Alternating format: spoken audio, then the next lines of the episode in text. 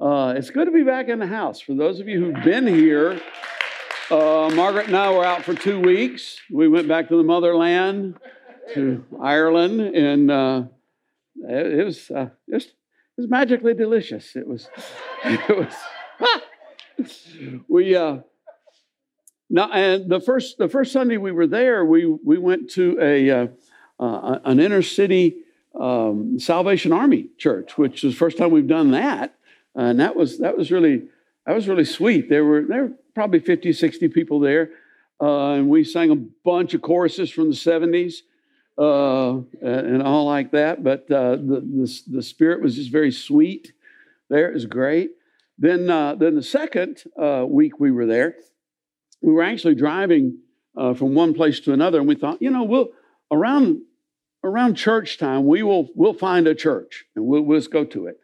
And we were in this uh, town, small town, and um, uh, this church was clearly, obviously happening. We hit it about the right time, so we got out, went in, and it was it was a Catholic church, and well, it was Ireland. Okay, what can I say?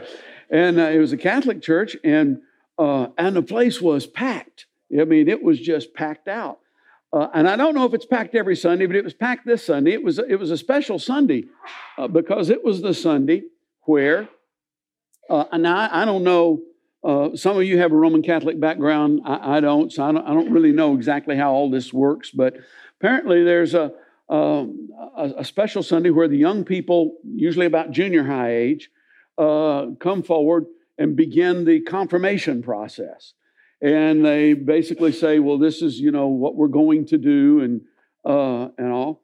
And rather than uh, the coolest thing that that the coolest takeaway I had from the service was uh, rather than say, okay, all of you who are going to be in this process, come forward, they, uh, they read all of their names off, had them come forward as their names were called, and when they got to the front, they said, You have been called by name. Ooh, that's good. Uh, and that's something to remember as we get into this teaching today. Would you stand with me and let's read a, a parable together.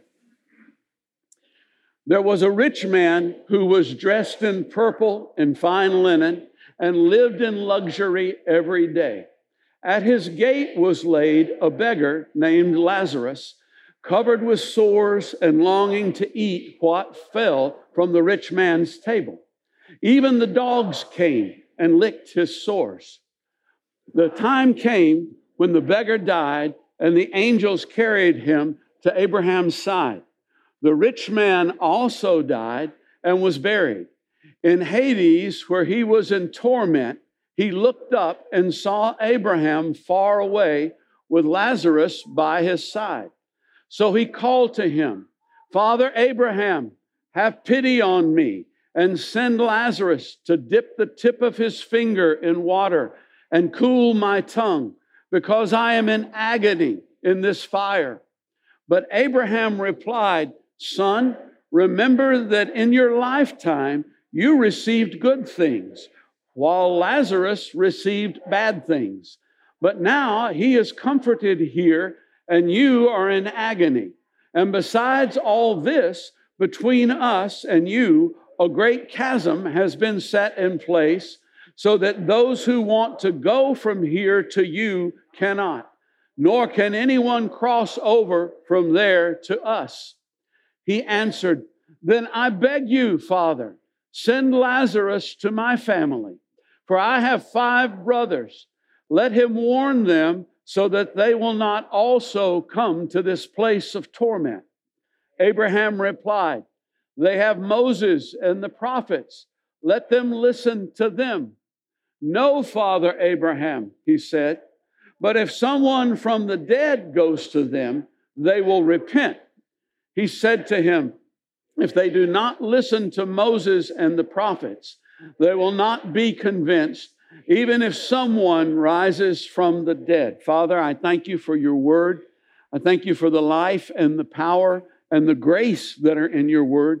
I pray that you would give us new ears and that you would give us soft hearts and that you would make our lives moldable today so that they can be conformed to what you want.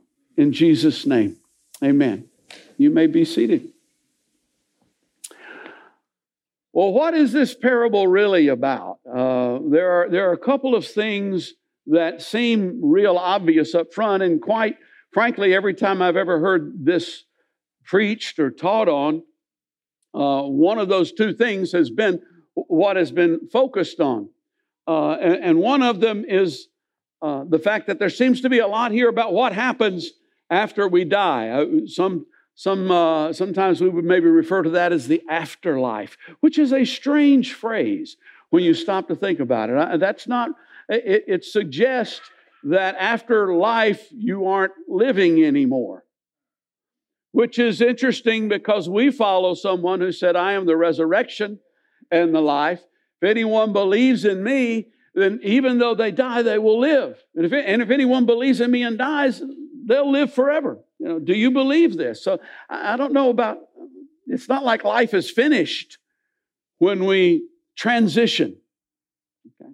Uh, another phrase that we might want to avoid in using is, uh, is the next life. And uh, the reason why we might want to avoid that is that kind of, I, I, think to a lot of people in our culture, that kind of implies reincarnation, uh, you know, which is not something that the Bible teaches. But, you know, a lot of people think, oh, look for me in the next life. I, I hope we're together in the next life. I, I hope this is my dog in the next life. I mean, you know, that, that kind of stuff. And, uh, but that's not really, that's not a good, it's not a good term either. Let's use this term. I, I I like this phrase. How about uh, beyond the veil? You know, we, we would, the Bible says that we see through a glass darkly. Well, let's make that a veil darkly. And we don't really know what's on the other side. We would like to, we would like to know what's beyond. Uh, you know, we're not really keen to get over there to find out, but we would like to know, you know, what, what is on the other side. And so here, this parable's got it, man. It's got Hades, it's got flames, it's got a gulf, it's got uh, people talking to each other, it's got Abraham's bosom, whatever that is. Uh, it's got stuff that uh, that I can kind of get a hold of, and, and then other stuff that I can't really start to explain. You know, I'm not going to build a doctrine out of this parable that, oh, yes, people in heaven can see everybody in hell, and the people in hell can see the people up in heaven and go, man, I wish I was there, or, or that kind of thing. Uh, but even if I could, even if I could piece it all together. And, and I remember, uh, uh, you know, it didn't use this term, it said Abraham's side, but King James would say Abraham's bosom. And I remember when I was a little child asking my mom, well, what is Abraham's bosom? You know, what is that? And I remember her not answering me because she didn't know, and I don't, and I still don't know. So, but uh, even if I could piece all of this together, even if I could go, okay, yeah, this is this is what it is there, and that's what that is, and this is how this fits together, how would that change my life? What would that do for me? Say, well, you know, there's a you know there's a hell. I know there's a hell. Well, okay, you know there's a heaven. I know there's a heaven. I, I don't really need this parable necessarily to to tell me that. I don't think Jesus gave this parable primarily to instruct us in knowing what the architecture is beyond the veil. What's, what's over there on the other side. Um, and if that's all that we get out of it, then, as is often the case, we will have missed some really important stuff because he didn't just talk to hear himself talking. There's, there's, some, there's something here for us. There's two main characters in this, uh, in this parable. There's a, there's a rich man. He uh, dressed in purple and fine linen and lived in luxury every day. Or maybe he wore an Armani uh, suit and lived in a, in a mansion and, and uh, ate McDonald's every day. Yeah. He died, went to a place of torment.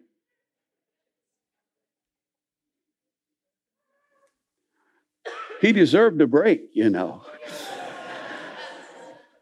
yeah.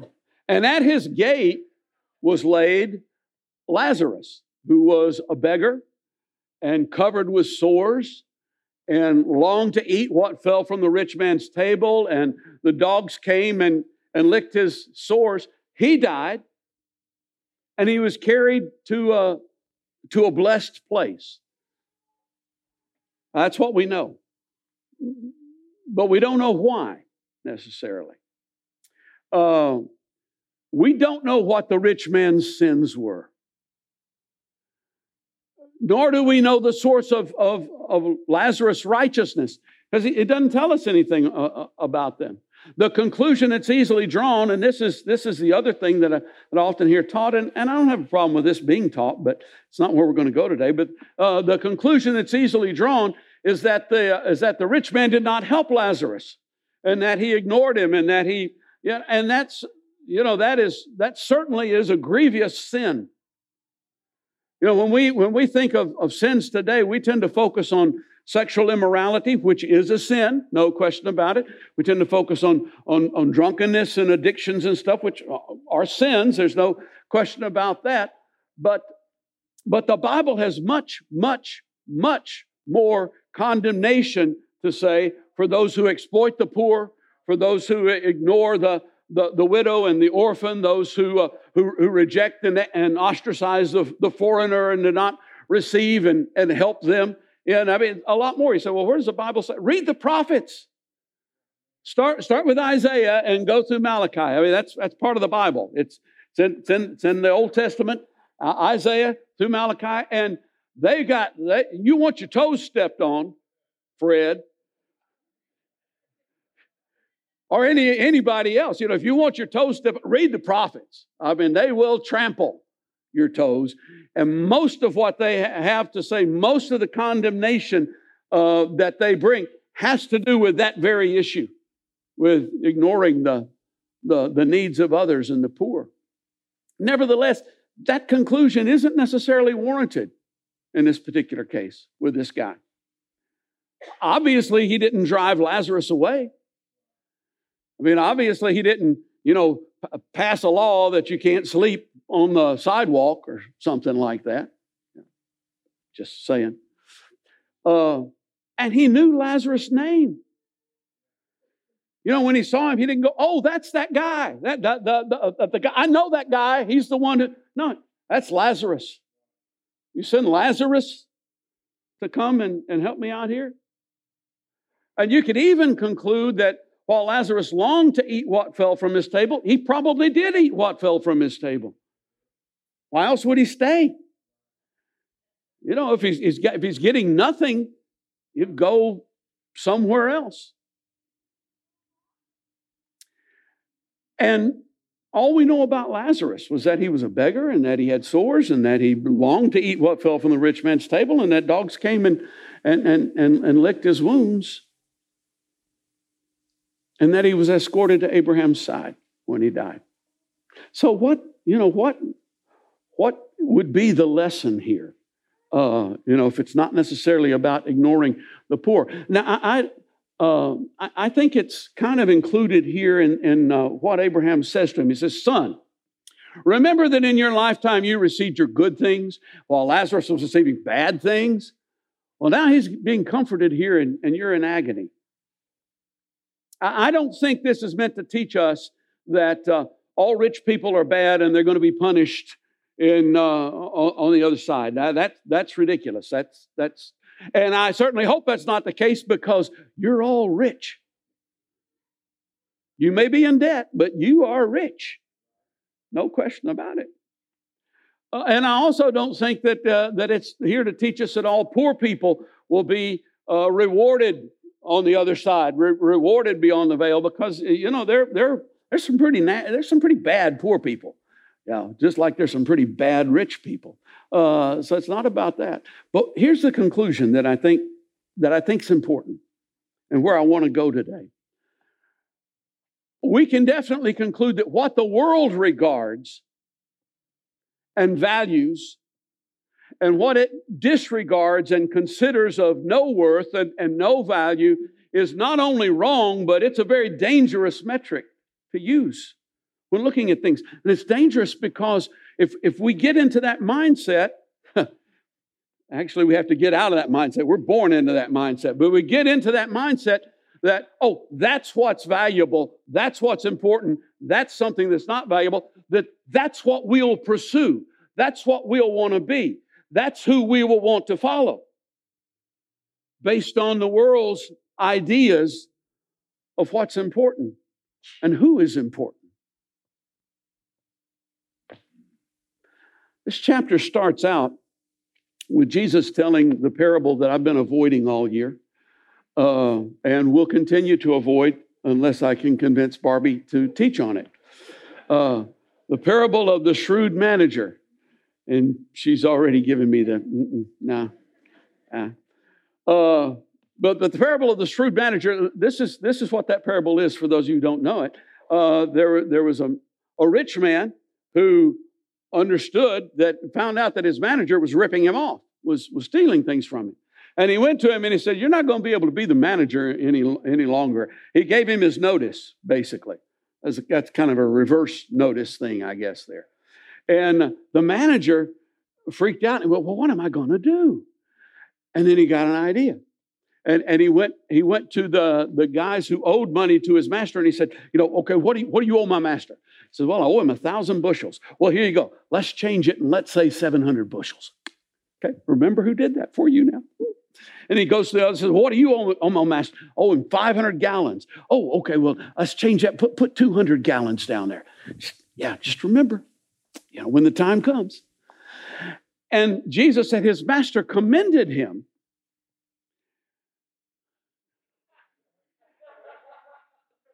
Yeah, his master commended him. And he said, You need to use the stuff that you've got in this world right now to prepare for the future. Because the stuff that you have right now isn't really all that important. The future's very important. And then it says that there was a group of people that were listening to him who sneered at him. Uh, in fact, it, they were the Pharisees who loved money. And they heard all of this and they sneered at Jesus. that parable doesn't even make any sense. Is anybody else here in that group? I mean, you know, because I've read that so many times ago, that parable doesn't make, make any sense. And now I, I see, you know, where I'm standing. Uh, and so, what Jesus goes on to tell this parable on the back of it and he is telling it to people, to a, to a group of people who judge things by the world's standards, who look at things the way the world looks at things. That's the, that's the setup, that's the context for this. And so, who would you rather be? You know, uh, who's more respected? Would you rather be the, the rich man or, or would you rather be the poor man? Would you, would you be more inclined to follow the rich man or, or, or, or to follow the, the poor man.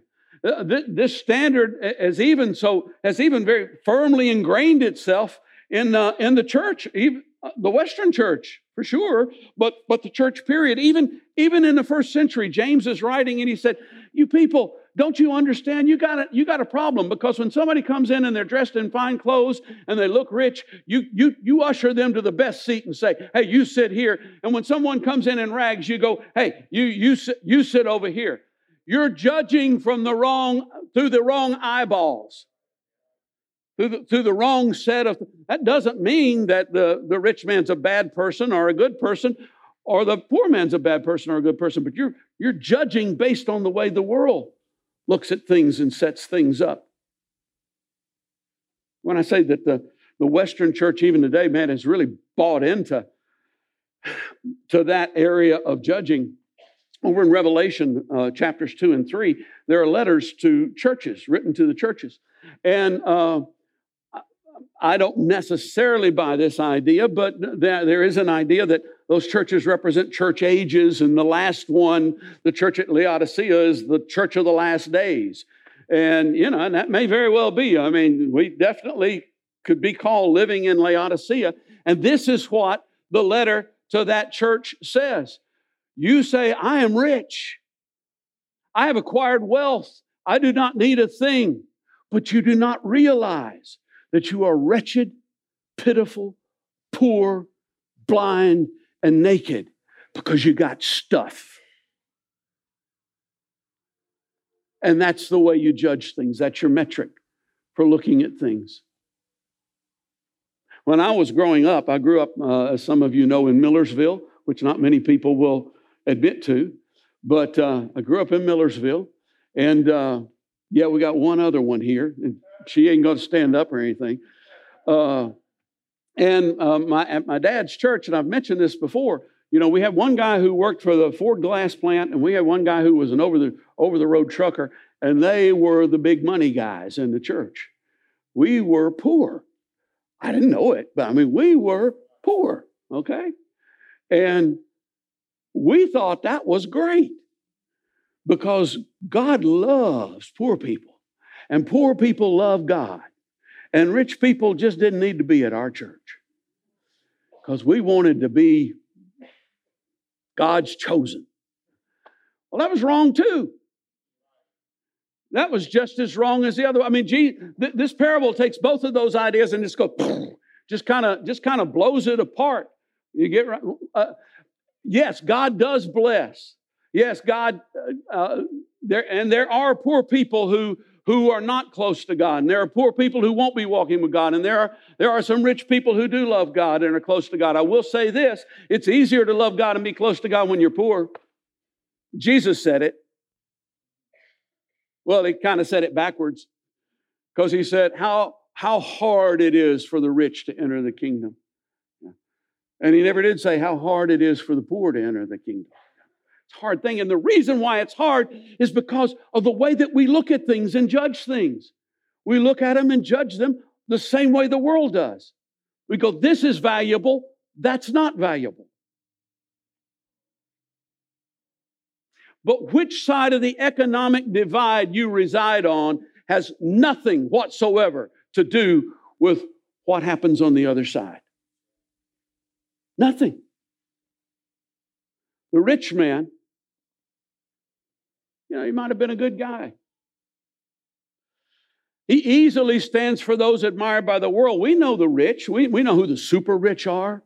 You know, Warren Buffett and uh, Bill Gates and uh, Jeff Bezos and people like that. And in our and in our, our our the people that we actually know, we know who the rich people are. You know, we know we know their names, but heaven doesn't. Now, it may know their names. It depends on what their relationship is with God. But heaven doesn't know their name just because they're rich. What was this rich man's name? Well, no, Jesus didn't bother to give him a name.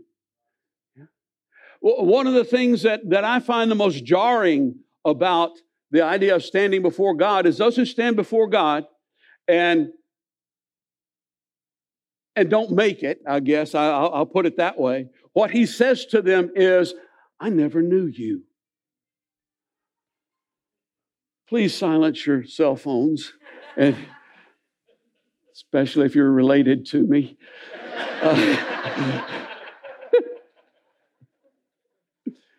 I never knew you.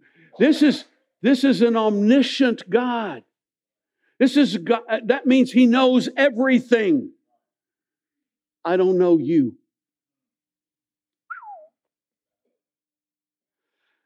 Not only that, when he when he died, he was buried. Period. End of discussion. That's, that's all, that's all he's got, all, all that it has to say there. And then, then you got Lazarus. And he easily stands for the despised things of this world, for, the, uh, for, for those that we don't want to be around, for those that we would shun. But he has a name.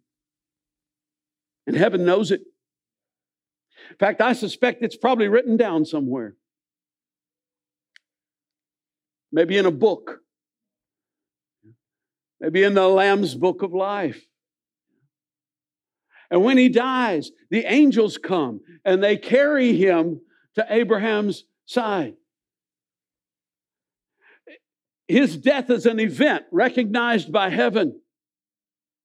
Over in Genesis, the fourth chapter, it, uh, It talks about the, the line of Cain, those who were, uh, who, who were in his line, and it takes one whole verse to name them. One whole verse. It doesn't say how long they lived. It doesn't say who their children were. Well, it says who one of their children were. It doesn't say they died. It just goes blip, blip, blip, blip, blip, blip. Next verse. And then in chapter 5, it follows a, a more righteous line. It follows the line of, of, of Seth, and it names each one of them says how long the guy lived before the first child was born. Maybe tells us a little something about him. Says how long he lived after that. Uh, does the math for those of us who are not very good at that. Puts it all together in terms of how long. And says, and then he died. Because that was an event in heaven. Let us not be deceived by the, the standards we've been taught to look at and use to judge things by. This is important because those things that we think are valuable are the things we're going to pursue. Those things that we look at and go, oh, that's special, that's, a, that's the people we're going to follow. And in heaven's eyes, it's just stuff. ain't nothing but a thing. Because heaven looks at, at hearts and, and, and, and, and its souls and its intentions and, and its motives. I could have brought a sermon about the need to help the poor, but you already knew that. I mean, who, who, who came in here today and didn't know you're supposed to help the poor? And the truth of the matter is, it either impacts your life or it doesn't impact your life. And another sermon wasn't necessarily going to do anything. I mean, you, you, if, if you already knew it and don't care, then you probably weren't going to care after you heard another sermon about it. But if you already knew it and, it, and you did care, then yeah, it'd be great to hear another sermon about it, but you, you're on the right track already. One more thing. when, uh, when Steve Jobs was uh, doing the Apple presentations. Uh, occasionally, he would use that phrase at the end of his, of his presentation, one more thing. And what it usually meant was, I'm, I'm now getting ready to tell you something real important. Uh, and that's what it means right now. One more thing. What about this reasonable request that the rich man made to Father Abraham? Now, maybe, maybe it wasn't so reasonable to say, send Lazarus to uh, dip his finger in some water and, and, and, and parch my tongue. You know, maybe that wasn't so reasonable. But then after that, it was, oh, Father Abraham, send Lazarus to my brothers, to my family. That, I've got five brothers, and they, there might be something really bad going on there. And, and uh, but if Lazarus will come and talk to them, then they won't come to this place like I did. You know, and, and that that's real easy to spin and go, yeah, well, man, the guy's had a change of heart. He's so, but here's what he's actually saying. He's actually saying, if you'd taken the extra step for me, I would have repented. If you'd pursued me the way I want you to pursue my brothers, then I wouldn't have come to this place. Send, send someone from the dead and they'll, they, they'll repent. You know, I, gee, I wish I'd have had that chance, but you know, I didn't have it, but I, I would like for them to have it. You know, it's really your, your fault that I'm here because you didn't chase me enough. It's basically what's being said. Abraham replies, Well, they can listen to Moses and the prophets. Yeah, that's, they, they've got Moses and the prophets just like you had. And the, and the rich man argues, but, but God's word isn't enough. It's not enough to hear the word of the Lord. They need to see, they need to see some, some woo-woo. They need, they need to see something that they can't explain. Then no, uh-uh. I'm sorry. Yeah, I, I mean, if you if you had a sign from the Lord I, I, tell you what, I had a sign from the Lord, but if I told you about it, you'd go, that's a sign. And most of you who came to the Lord through a sign, if you told us what it was, we'd go, that's a sign. It was a sign of a soft heart. It was a sign of a heart that was finally ready to receive what God has to say. It's not, it's, and, and by the, and so Moses says to him, if, I mean, Abraham says to him, if they don't listen to Moses and the prophets, they will not be convinced, even if someone rises from the dead. Back in the 80s, I guess it was, Steven Curtis Chapman had a song uh, called Looking for Lightning. You're looking for lightning, listening for thunder, while he's quietly whispering your name. And that song, you know, meant so much to me because, you know, when my heart was hard, I was going, well, I'd like to see this, uh, I'd like to see that, and I'd like to see that. And sometimes I did see it, and it didn't change a thing. But when it finally came to the place where my heart got soft, all it took was a whisper. And by the way, someone has come back from the dead. Central tenet of our faith, the thing that separates our faith from all other belief systems, is the resurrection of Jesus Christ. And what more can God do to pursue you? He gave His Son to die on the cross for your sins. And now He's raised Him from the dead. And this is the word of the Lord. Whoever believes in Him will not perish,